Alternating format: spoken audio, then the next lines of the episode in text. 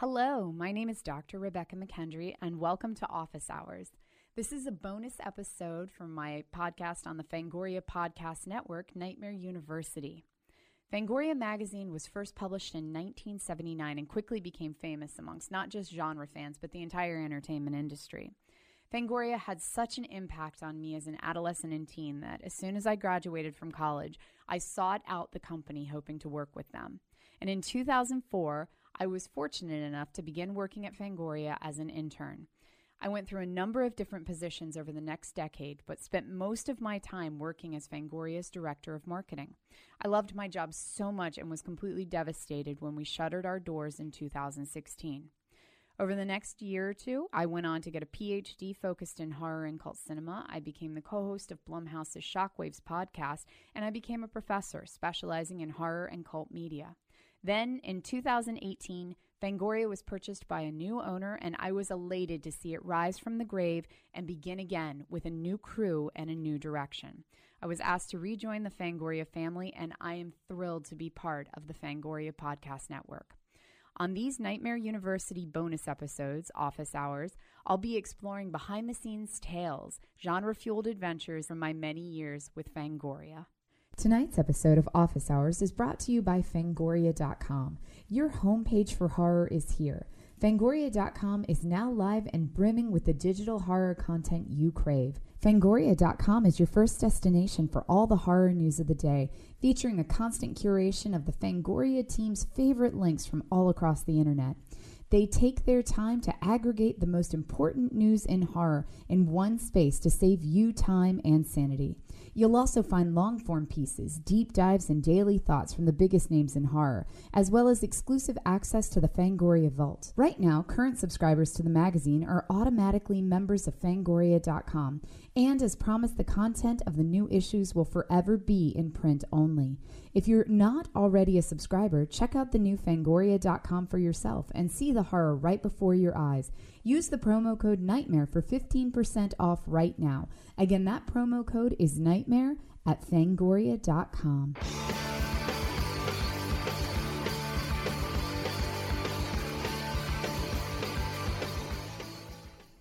Hello, and welcome to Nightmare University's Office Hours. I'm your host, Dr. Rebekah McKendry. And before we get started into the Office Hours episode tonight, I want to tell you that Nightmare University has launched a Patreon.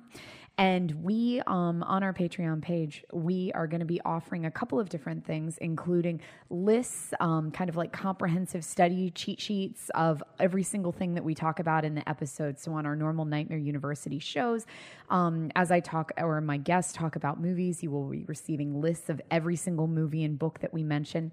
There's also an entirely new show that will be a component of this called Deep Cuts, where twice a month I will super deep dive into these niche, hard to find, or even sometimes unreleased titles. So definitely check that out. You can find a link to it on our socials um, on Facebook, Twitter, and Instagram. So, again, check out Nightmare University socials and please help us keep expanding the show um, via this Patreon. Thank you guys so much for that. So, when I was trying to pick what type of topic I would do tonight for office hours, um, I started thinking about the fact that it's New Year's and that this is the time of year when everyone kind of examines their own lives and their own fears and their own obstacles and what they want to overcome in the following year. And over many years of working at Fangoria, I have spoken at many conventions, festivals, assorted horror events, and even gave a sermon at a very open minded church about horror fans' ability to find strength in horror films. And during these many lectures and talks, I started thinking about why this is. Why are horror fans able to watch something that's frightening, gory, disturbing, or controversial and somehow feel better afterwards, maybe even stronger from it? There is, of course, the community element, as many of us have like minded horror friends and social circles, even in the online space, that really help feed and expand our love of the genre and also act as a really strong support group. There's also the cathartic psychological effects of experiencing a gut wrenching film, having a strong emotional response, and then it acting almost like an emotional cleansing. I spoke a good deal about this component in the Nightmare University episode on the importance of the torture porn subgenre. But after a few years of exploring the strength in horror films paradigm, I realized something. Horror fans are ultimately experts in fear. We understand it. We've seen it, we've explored it, we've poked at it. We are also more prone to notice fear in our own bodies. We interrogate our own fears. We either avoid it, or in many cases, we poke at it until we can examine it from all angles, watching films that focus on the things that frighten us. I have friends who are scared to death of home invasions, and those are the type of movies that they find to be the most compelling.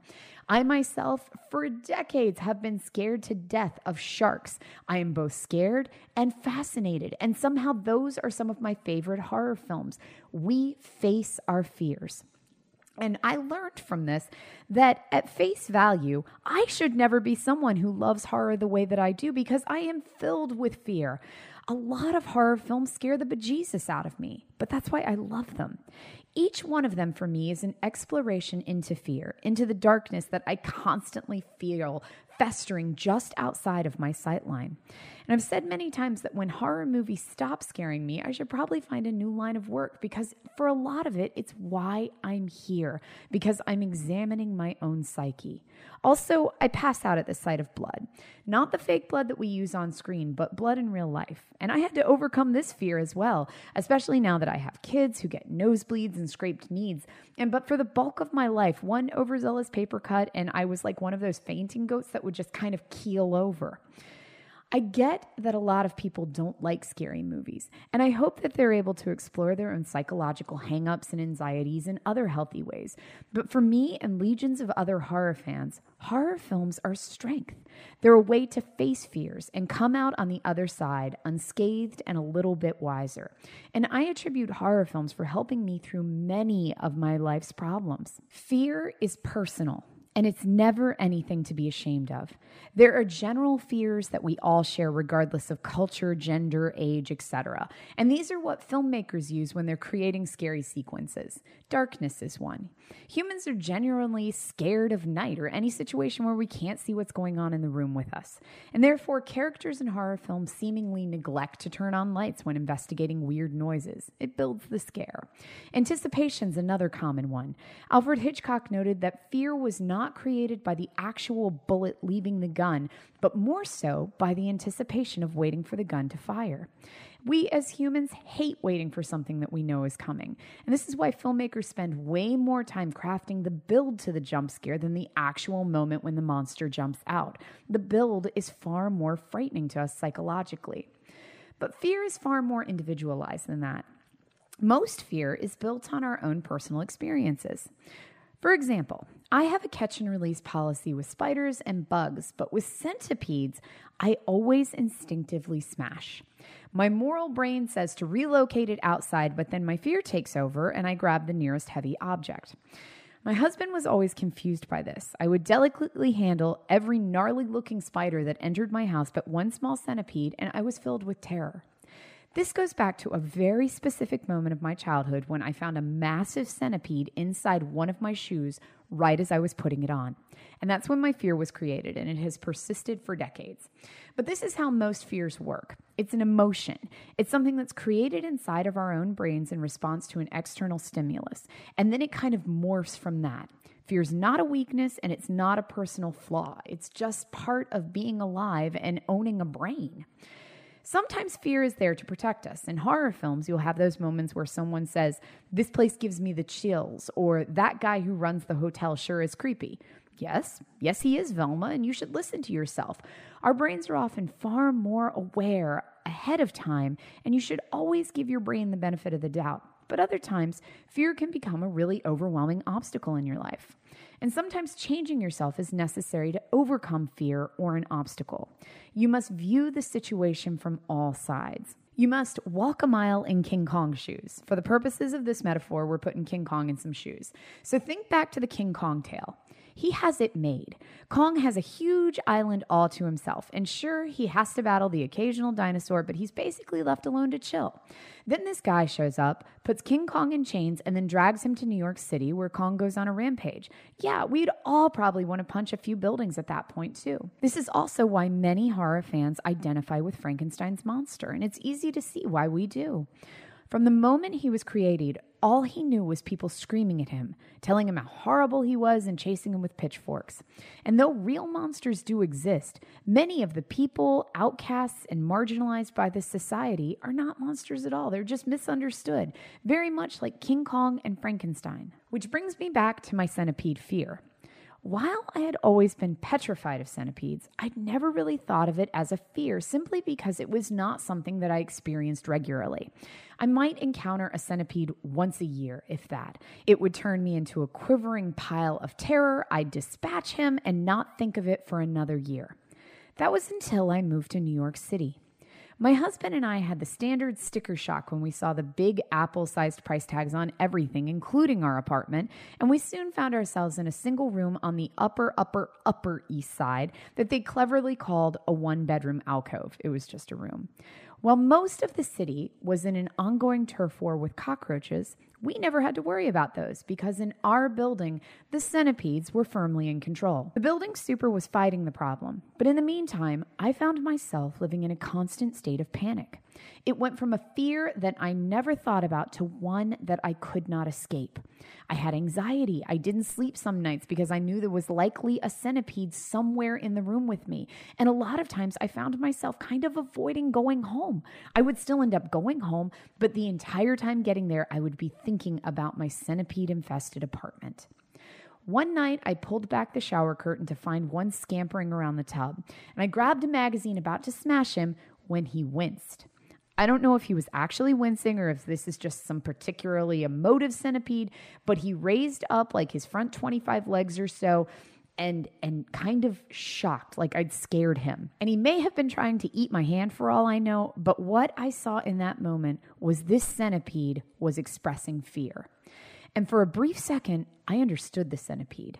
To him, I was the monster. In the centipede world, I am legend. I am the giant creature that he would go home and tell his kids about now. And I kind of felt bad. I know it seems small to suddenly comprehend the reality and the soul of a centipede, but this fear was becoming detrimental on my life.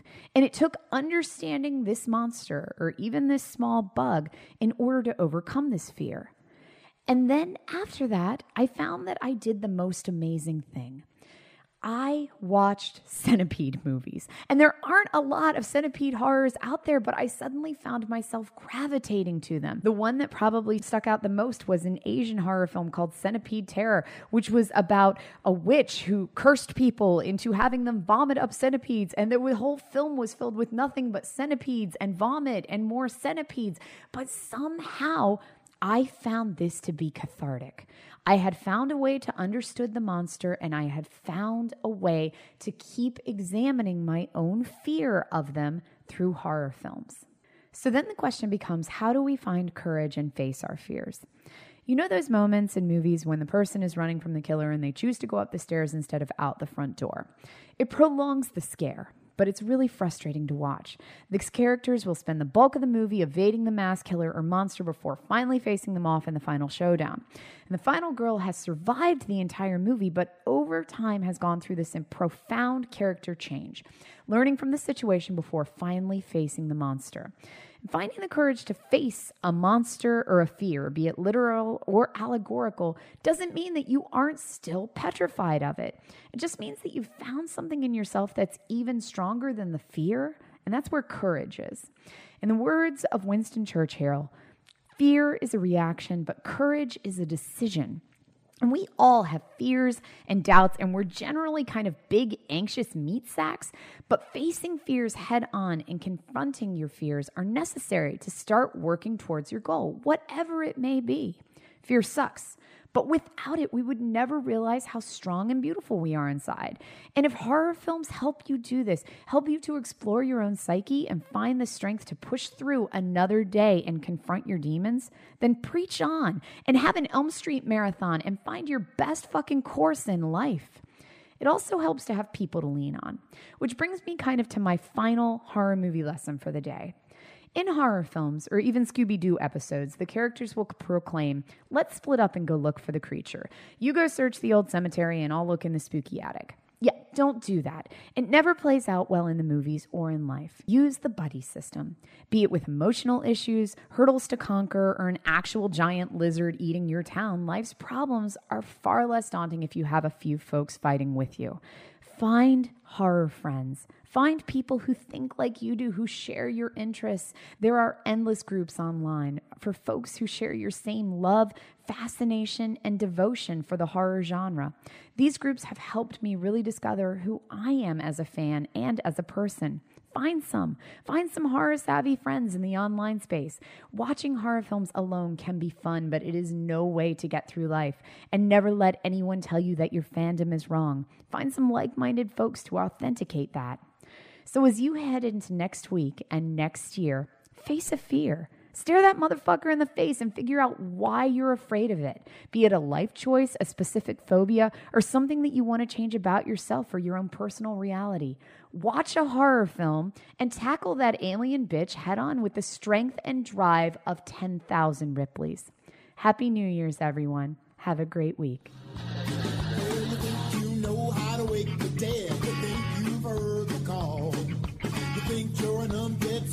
Superstar, man. You think you know it all. Well, you don't know nothing, punk. Talking that same cadaver junk. Let me show you what it's all about. Yeah, yeah.